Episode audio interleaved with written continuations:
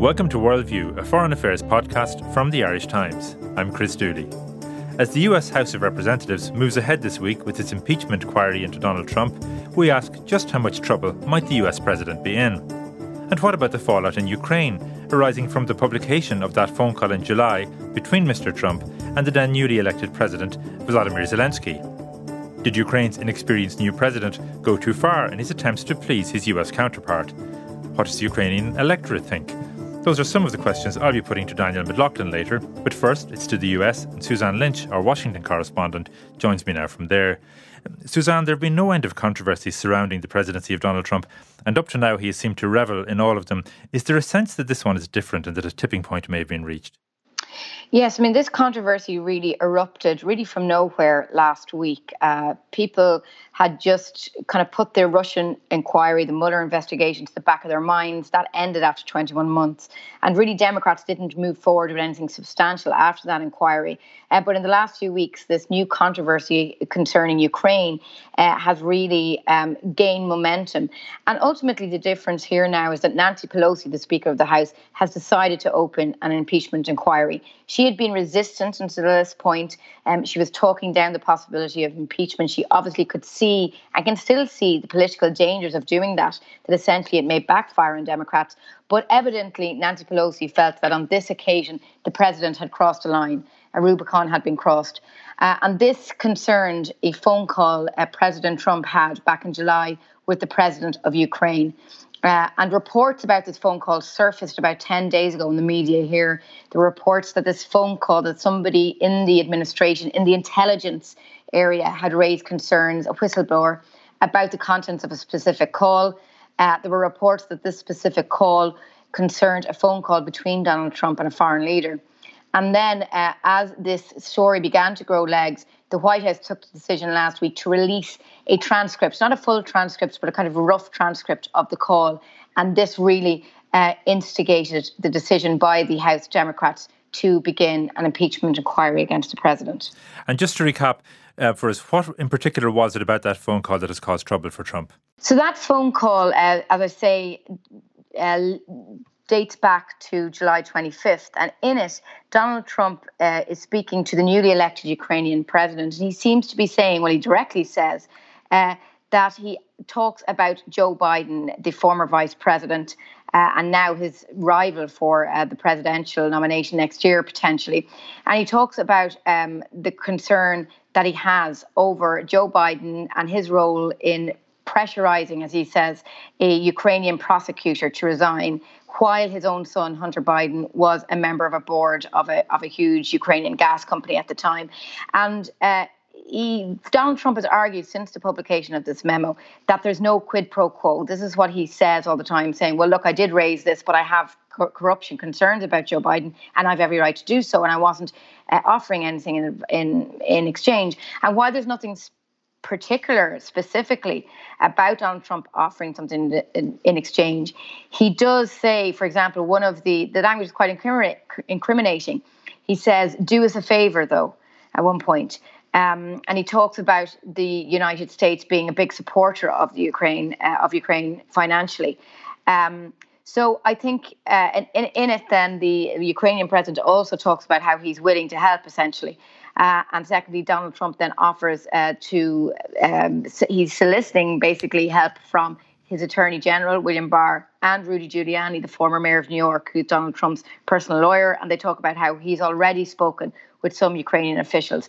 So I think the, the, the transcript of the call itself is extremely incriminating in that it's suggesting that Donald Trump is using his position as president of the United States to essentially uh, secure incriminating information about a political rival, rival from a foreign leader. And that's the key point, isn't it? That Joe Biden, as it stands, is probably right now, arguably Trump's main rival for the US presidency for, for, for next year's election.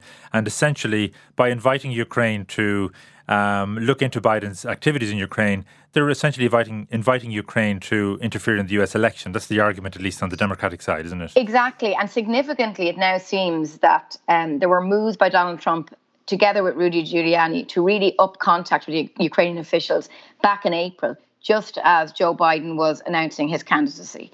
So that's another suspicion that this is why he has turned to this Ukrainian issue, and, and there's a sense that they're kind of fixated on this. Rudy Giuliani, he's been constantly on the media here, and he is really hammering home this issue about Joe Biden. So there's a sense that they're really been focused on this, and really, you know, there's lots of comparisons here with previous impeachments, but this is essentially in a different way what brought down Nixon. You know, looking for political dirt about his rivals. The Democrats had that uh, point. I mean, in, in, that situation, it was breaking into a hotel room. Uh, it's it's not ex- an exact analogy, but here we have Donald Trump looking for uh, political dirt on his rivals and doing it. it some would say in a kind of illegal or um, unethical way by inviting a foreign government to help him do so. And, and just, just to set the record straight, Suzanne, I mean, Trump says that Biden in, intervened to have a prosecutor fired because the prosecutor was investigating this mm. company that Hunter Biden, his son, was involved in. But I think it's established really that it, wasn't just Joe Biden. Really, the the the entire almost uh, Western world, if you like, wanted this prosecutor mm-hmm. fired because he wasn't investigating. He wasn't doing his job, and in actual fact, he wasn't at that time investigating exactly. this company. Exactly. There's a couple of points on that. A, you're right. Joe Biden, uh, the American administration, and institutions like the IMF, the G7, were all pressurizing this prosecutor, Viktor Shokin, who was appointed in 2015, to step down. He was a Poroshenko loyalist at the time, and he was, in fact, criticized for not investing corruption. So while Donald Trump and his allies are saying that Joe Biden effectively tried to remove a prosecutor who was investigating corruption claims against a company on which, uh, the, on his board, his son sat on, in fact, the problem was that Shokin was actually not doing enough investigating of companies like this. That that investigation was essentially dormant for in the in the years running up uh, uh to Biden's involvement in this, and it does it does bear mentioning as well that Biden was heavily involved in the US's uh, relationships with Ukraine. This was all around a very difficult period in, for Ukraine um, that time, in late 2014, when it failed to sign that agreement with the EU and essentially its government turned to Russia. So, yeah, the issue really is that not that Shokin was investigating the company, it's that he wasn't investigating it enough and he wasn't doing his job as prosecutors, as Joe Biden and other international uh, observers saw it at the time. Now, uh, the Democratic Party has responded, or, or Democrats in the House of Representatives, by by instigating an impeachment investigation. Can, can you explain to them what's meant by an impeachment investigation? And like, will this inevitably lead to the impeachment of the president? What are the steps involved in no, all of this? No, it won't. Is the short answer to that? But impeachment, um, a provision for impeachment is included in the American Constitution, Article Two of the U.S. Constitution, and the thinking behind it was in the late 18th century when America was being set up as a new country, that there had to be some way of keeping executive power, of keeping the president in check, to limit his uh, his or her powers uh, over over the country essentially. So this this was introduced uh, in the constitution, and it sets out a way of removing a president from office if they're found to be in breach of their oath and guilty of high crimes and misdemeanors, as the famous phrase goes.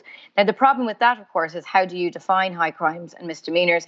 And that, and, and during that time, I've been reading recently about it, but at that time when the Constitution was being drawn up, the founding fathers could see the problems with impeachment, that this could be used as a political tool, that it could be used to maybe persuade or discourage presidents from doing something if they thought that they would be impeached, you know, in a negative way. So they were quite aware of this. So they put some brakes on the impeachment process.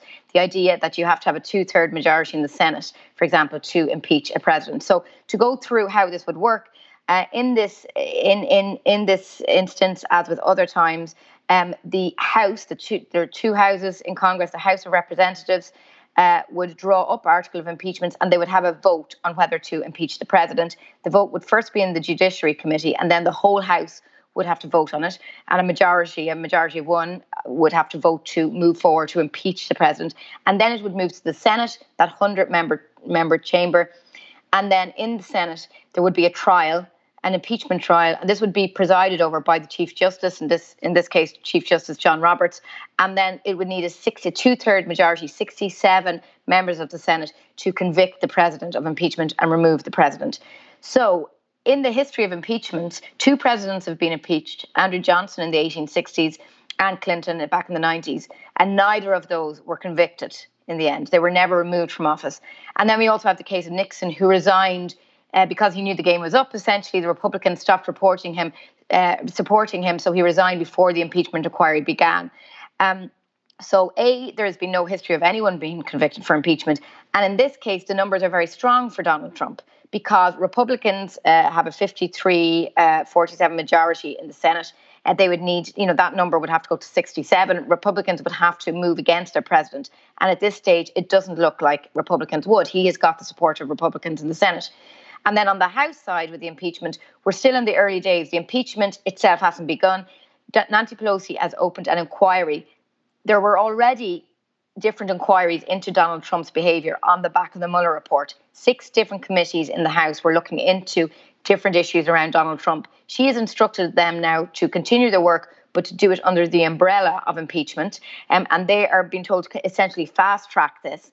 And then when they are finished their work, perhaps in a few months, then the House of Representatives, which is controlled by Democrats and Pelosi, will decide whether there's enough uh, evidence there to move forward with impeachment. And if there is, they'll draw up articles of impeachment and a vote will be held. And then the process starts. So we're still away away from a vote to begin impeachment, but she has very much set and trained the process. And as I say, there are indications that she's trying to get these six committees to move as quickly as possible and to really narrow their focus on this Ukraine issue.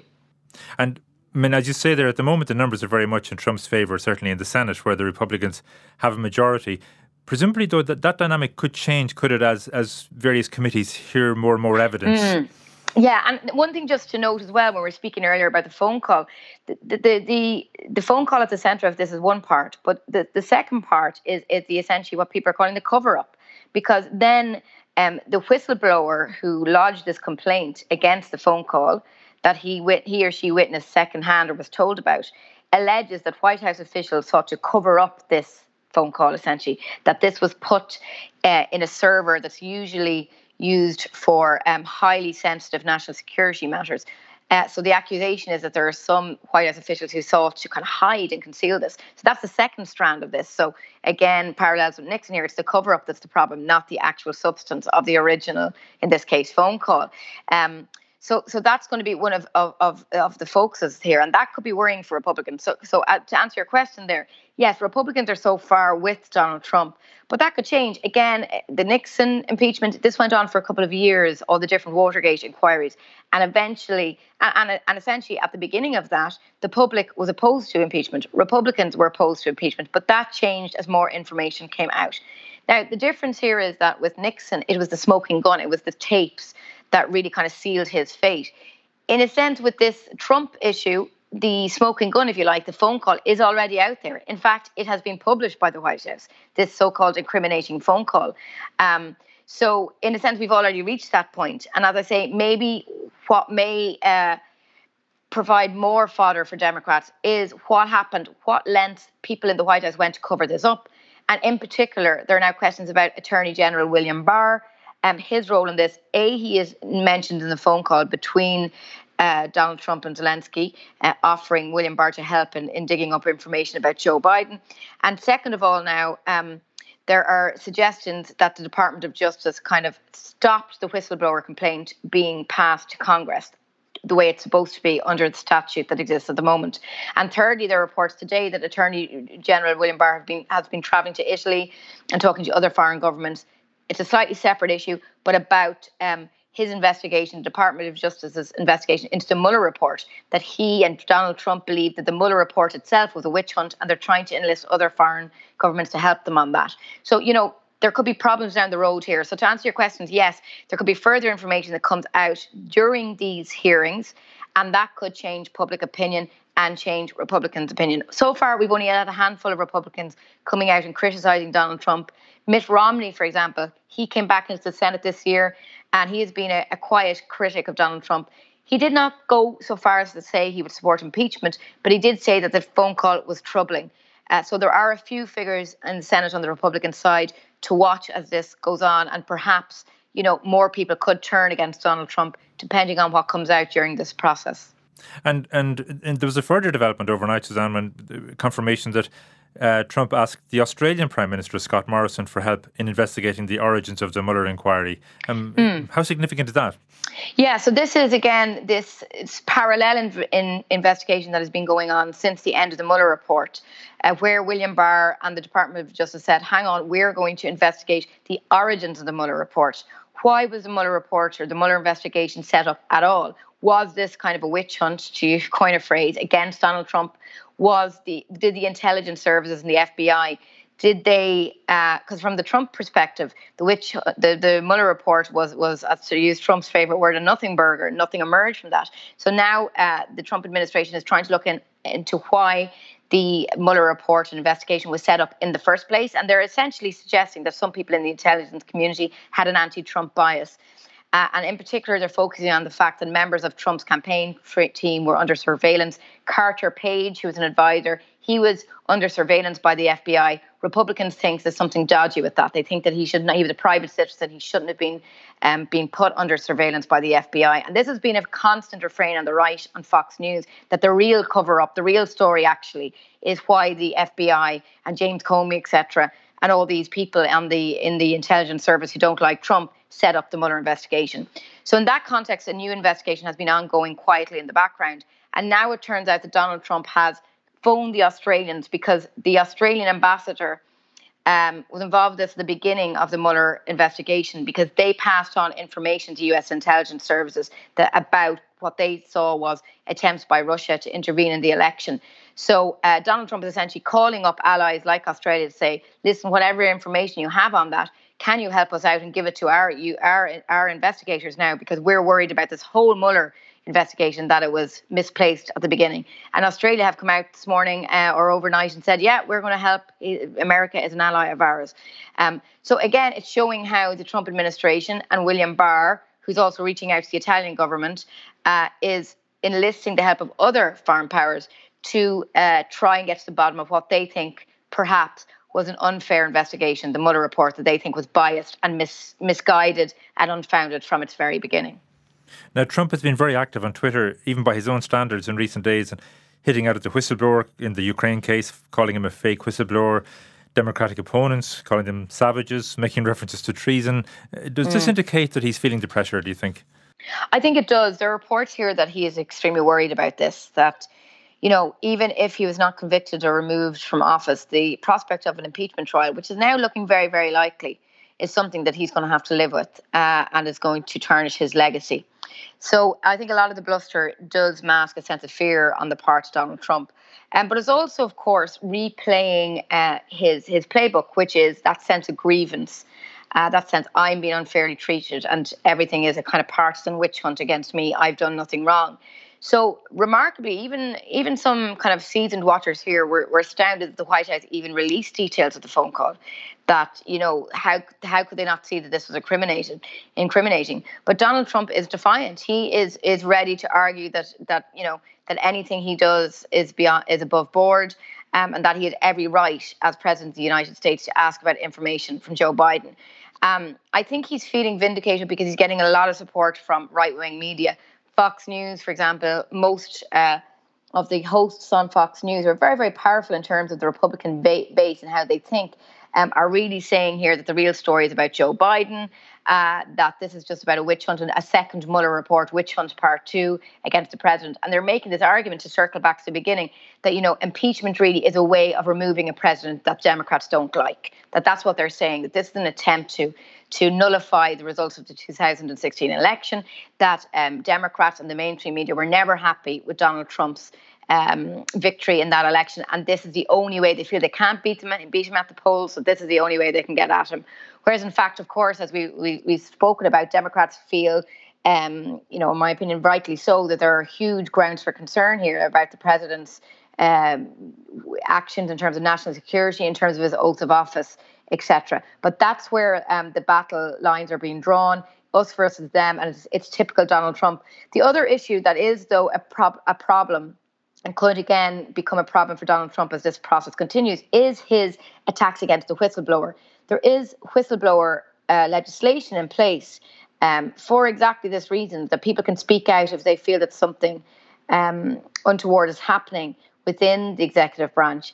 And uh, reports, he, he was recorded last week at a private gathering on the sidelines of the UN talking about the whistleblower being spies, being treasonous, and, and suggesting, you know, there were other ways of dealing with them in the past. There were suggestions there, he's referring to even kind of execution.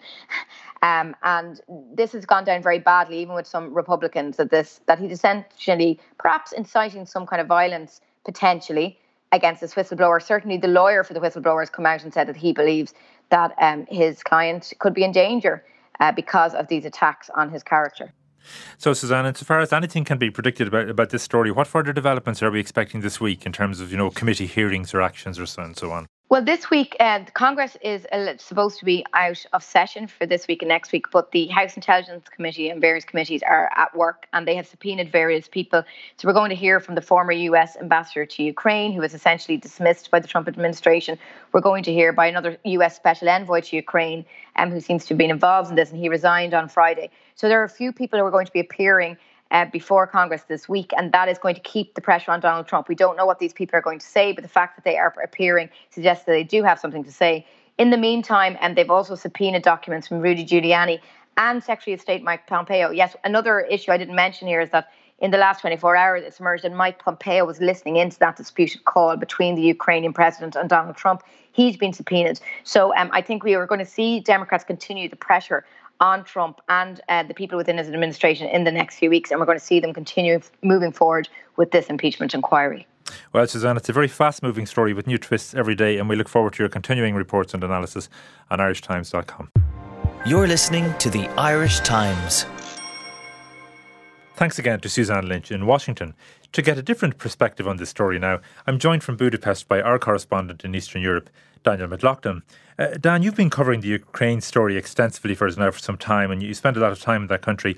How has this impeachment story and the central role in it of Ukraine's President Vladimir Zelensky gone down in Ukraine? Well, people are looking at it with some bemusement, really. Um, it's the first major crisis of Zelensky's uh, presidency, and he was only elected back in the spring.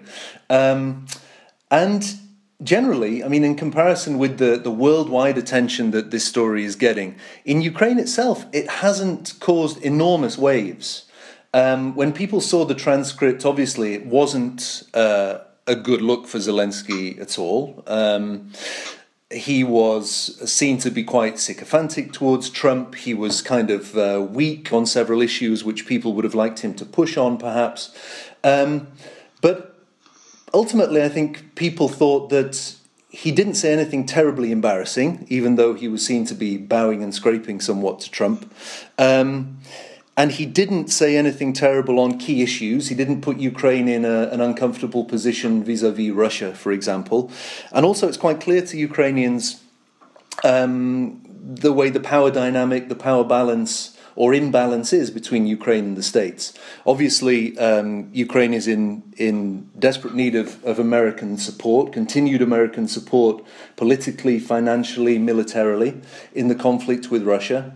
Um, and so as far as we can tell, it hasn't done terrible damage to, to Zelensky's ratings. Just before this scandal broke, uh, or this whole furore around the, the transcript and the conversation with Trump broke, he was looking at something like 71% approval ratings, higher than any Ukrainian president has ever had. We haven't seen any polls subsequently to see if it's been damaged, but the general feeling is that Ukraine's been dragged into something that it doesn't want to be part of. Um, the, the sooner it can extricate itself or, or try and, and hope that the whole thing dies dies down, the better. Um, and that you, uh, Zelensky himself is unfortunate as a very inexperienced politician and a new president to be dragged into this uh, this really bitter American political struggle. I mean, I guess it's, only to be expected that a new president of Ukraine would want to get off on the right foot with the, the president of the United States and establish good terms with him. But, but some of the things he said to him, though, to Trump were a little cringeworthy, weren't they? Like, for example, you know, he mentioned actually last time I travelled to the, to the United States, I stayed in New York near Central Park and I stayed at the Trump Tower. And then there's, you know, he said, well, you're draining the swamp. I'm also draining the swamp. Did, did that not cause him sort of any embarrassment? Um, well, it's, it didn't look very good, certainly. It was embarrassing. Um, but it also, it, it, it felt like uh, he had been put into this conversation with uh, the team around him is also very experienced. Let's not forget inexperienced. Let's yes. not forget. Um, so they'd given him, it seems, you know, key talking points, um, things, points that he had to get into the conversation with Trump to make sure it went well. Um, and one can imagine that point one was don't disagree with anything Trump says. Mention Trump Tower. Um, there's also at one point he says he invites uh, Trump to Kiev and says, you know, if you like, you can fly on my plane and then quickly corrects himself and says, "But I'm sure your plane is far more, is is is is far more yeah. spectacular, and I'm sure you'd want to come on your own wonderful plane than anything rather than anything Ukraine could offer." So yeah, I mean, it does look very bad, but at the same time, when you look at the reaction in Ukraine, for example. From uh, the man that Zelensky beat in presidential elections in the spring, uh, Petro Poroshenko, who was president from 2014 until earlier this year, um, he hasn't really been critical of Zelensky because when we remember how he dealt with Trump, um, he was also um, quite sycophantic towards him. Um, he would he agreed with everything that Trump said. He wouldn't push back on any contentious talking points of Trump's. Um, and basically, I think uh, from Poroshenko's and now Zelensky's dealings with Trump, it seems that they've convince themselves in Kiev, perhaps rightly, that he responds to flattery. Um, he's a very vain and thin skinned person who you don't want to get into a conflict with on the telephone or face to face because. Um, the very best that will come out of it is probably a rerun on Twitter for the next few days. Um, and it could be very damaging potentially to Ukraine's relations with its key partner. So it, it has it doesn't look good at all. But I think um, most Ukrainians, including Ukrainian politicians, are aware that it would have been much worse to get into a conflict with Trump and to upset Trump rather than to um, bow and scrape and doff his cap during the conversation and, and, and, get off the phone as quickly as possible without having caused offence. Um, now, he probably did cause some offence in, in, in Paris and Berlin because one of the things I found most remarkable about the the transcript or the rough transcript that was released was his his readiness to diss Angela Merkel and Emmanuel Macron to please Trump. And just to recap, Trump said uh, Germany does almost nothing for you. All they do is talk, and I think it's something that you should really ask them about. When I was speaking to Angela Merkel, she talks Ukraine, but she doesn't do anything. And Zelensky replied, Yes, you are absolutely right. Not only 100%, but actually 1,000%. yeah, it's it's it's it's terrible, really. I mean, it's, I mean, he went on to say, Dan, I suppose he went on to say that, that he said Merkel and Zelensky now said that Merkel and Macron were not working as hard as they should be for Ukraine. I mean, it would probably come as a surprise to Merkel and Macron that the president of Ukraine thinks that they should be working for, for his country. Yeah, well, I know it, it's it's it's very bad because well, the European Union has, I mean, as, as, we've seen in, in the last few days, various people have been making clear from the EU that it has, the, the European Union uh, as a bloc and individual countries have provided a huge amount of aid, as well as political um, and diplomatic and military support for Ukraine in recent years. Um, and I think that is a sign of his inexperience. Maybe Poroshenko could have finessed it a bit um, and just moved on to the next point. But I don't think you would have even seen Poroshenko challenge Trump on that. Um, we should remember always this is a conversation that Zelensky certainly never imagined would become public. Um, and in Poroshenko, you know, Poroshenko as a much more experienced character who'd been in politics for about 20 years, um, would also just uh, nod and mutter along with Trump when he said things that were um, pretty contentious. Um, so it doesn't look good. At the same time, looking from the Ukrainian angle, um, there is a, a, a, certain feeling in Ukraine that that Germany and France are very keen for Ukraine to make a deal with Russia, even if it's not entirely it's not on terms that are entirely good for Ukraine. So um, that didn't go down. I mean, it didn't go down well, but also there wasn't a huge amount of pushback against that in Ukraine because there is a concern that, particularly from powerful business circles in, in Paris and Berlin, there is pressure on Kiev to come to terms with, with Russia um, and that America is definitely a stronger partner and has taken a tougher stand on Russia than uh, European partners of U- um, the, the big European partners of Ukraine, namely Germany and France, um, despite Trump's repeated. Uh, uh, support for calls for, for a rapprochement with, with Putin and Russia. Um, America has held a tough line uh, against Russia uh, in relation with Ukraine. And if we look at the, the fallout from this conversation, possibly the thing that's been most damaging um, from Kiev's point of view is the loss of Kurt Volker. He's been the um, the special envoy from the states to to Ukraine over the past few years, and he's been a very very strong advocate for Ukraine, um, and has worked very closely with uh, Zelensky's young administration and with Poroshenko to try and um, smooth over any any rough patches in the, the relationship between Kiev and Washington, and to make sure that help in all its various forms continues to flow from the United States to Ukraine. He's resigned in recent days after Giuliani dragged him into this whole row, um, and that is seen as one particularly uh, or potentially damaging loss for Ukraine in this whole um, this whole uh, episode. And to be fair, Dan, to, to be fair to Zelensky, and you've alluded, alluded to this this already. I mean, he was in a a very diff- difficult, sort of challenging diplomatic position, wasn't he, in dealing with Trump? Because here you had a president who had a reputation maybe for being close to Vladimir Putin, and with everything in the background, Ukraine's need for US support, and all of the fronts you mentioned already. Um, it was quite a challenge for him, wasn't it, to, to sort of to, to establish this relationship on the right footing? Yeah, a huge challenge. And I think if we saw transcripts or, or memos from other leaders' conversations we, we would, uh, with, with uh, Trump, we would see that the tone might not be that different. Um, and certainly, I think because this was very early in Zelensky's presidency, um, he was hoping for uh, a, a, to arrange a meeting with Trump to get an, an invitation to the White House. He was um, hoping to uh, make sure that the, the, the, latest tranche of military aid, $250 million in military aid, came through. And there was a question mark over that at the time. There was an ex, there was an additional 140 million from the State Department that Zelensky was expecting. So I really think that um, in his circle there, they just wanted to get through the conversation without causing offence, um, without doing any damage to the relationship. And they figured that with Trump, that meant. Um, uh, appealing to his vanity, as he did with the, the, the, reference to Trump Tower and telling him that he's a thousand percent right when it comes to uh, what Germany and France are or are not doing for Ukraine. Um, and unfortunately, this whole thing has become public and it's made him look very bad. But, uh, but there hasn't been a huge amount of criticism uh, towards him in Ukraine over this. There has been some sympathy, and there's a feeling that. Um, at all costs, really, even if it means um, personal humiliation, which it is to some extent for Zelensky now. Um, Ukrainian leaders have to try and keep the American leader, whoever it might be, on side. And when it comes to Trump, you have to tread very, very carefully and massage his ego. And uh, we saw that happening in the memo uh, that's been released in the last uh, couple of weeks or so. It sounds like Ukraine has got quite a, a mature ele- electorate, you know, and that they're, they're, they have an ability to see the bigger picture here.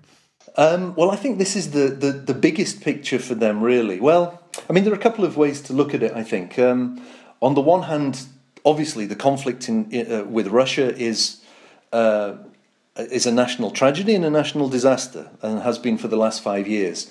Um, and they need America's help above all of all of all Ukraine's allies. They need America to stick with them to try and get through it, and ultimately to find some kind of peace deal which is not a complete capitulation to Putin. On the other hand, um, for most Ukrainians, you know, daily life can be quite tough, um, and they don't. One of the things that they look to the president to do and, and his government to do is to make daily life easier for them. So they will be much more concerned about. Um, the way gas prices are going and electricity prices are going. They will be more concerned about how the economy is doing, whether Ukraine can attract foreign investors, whether it can boost employment.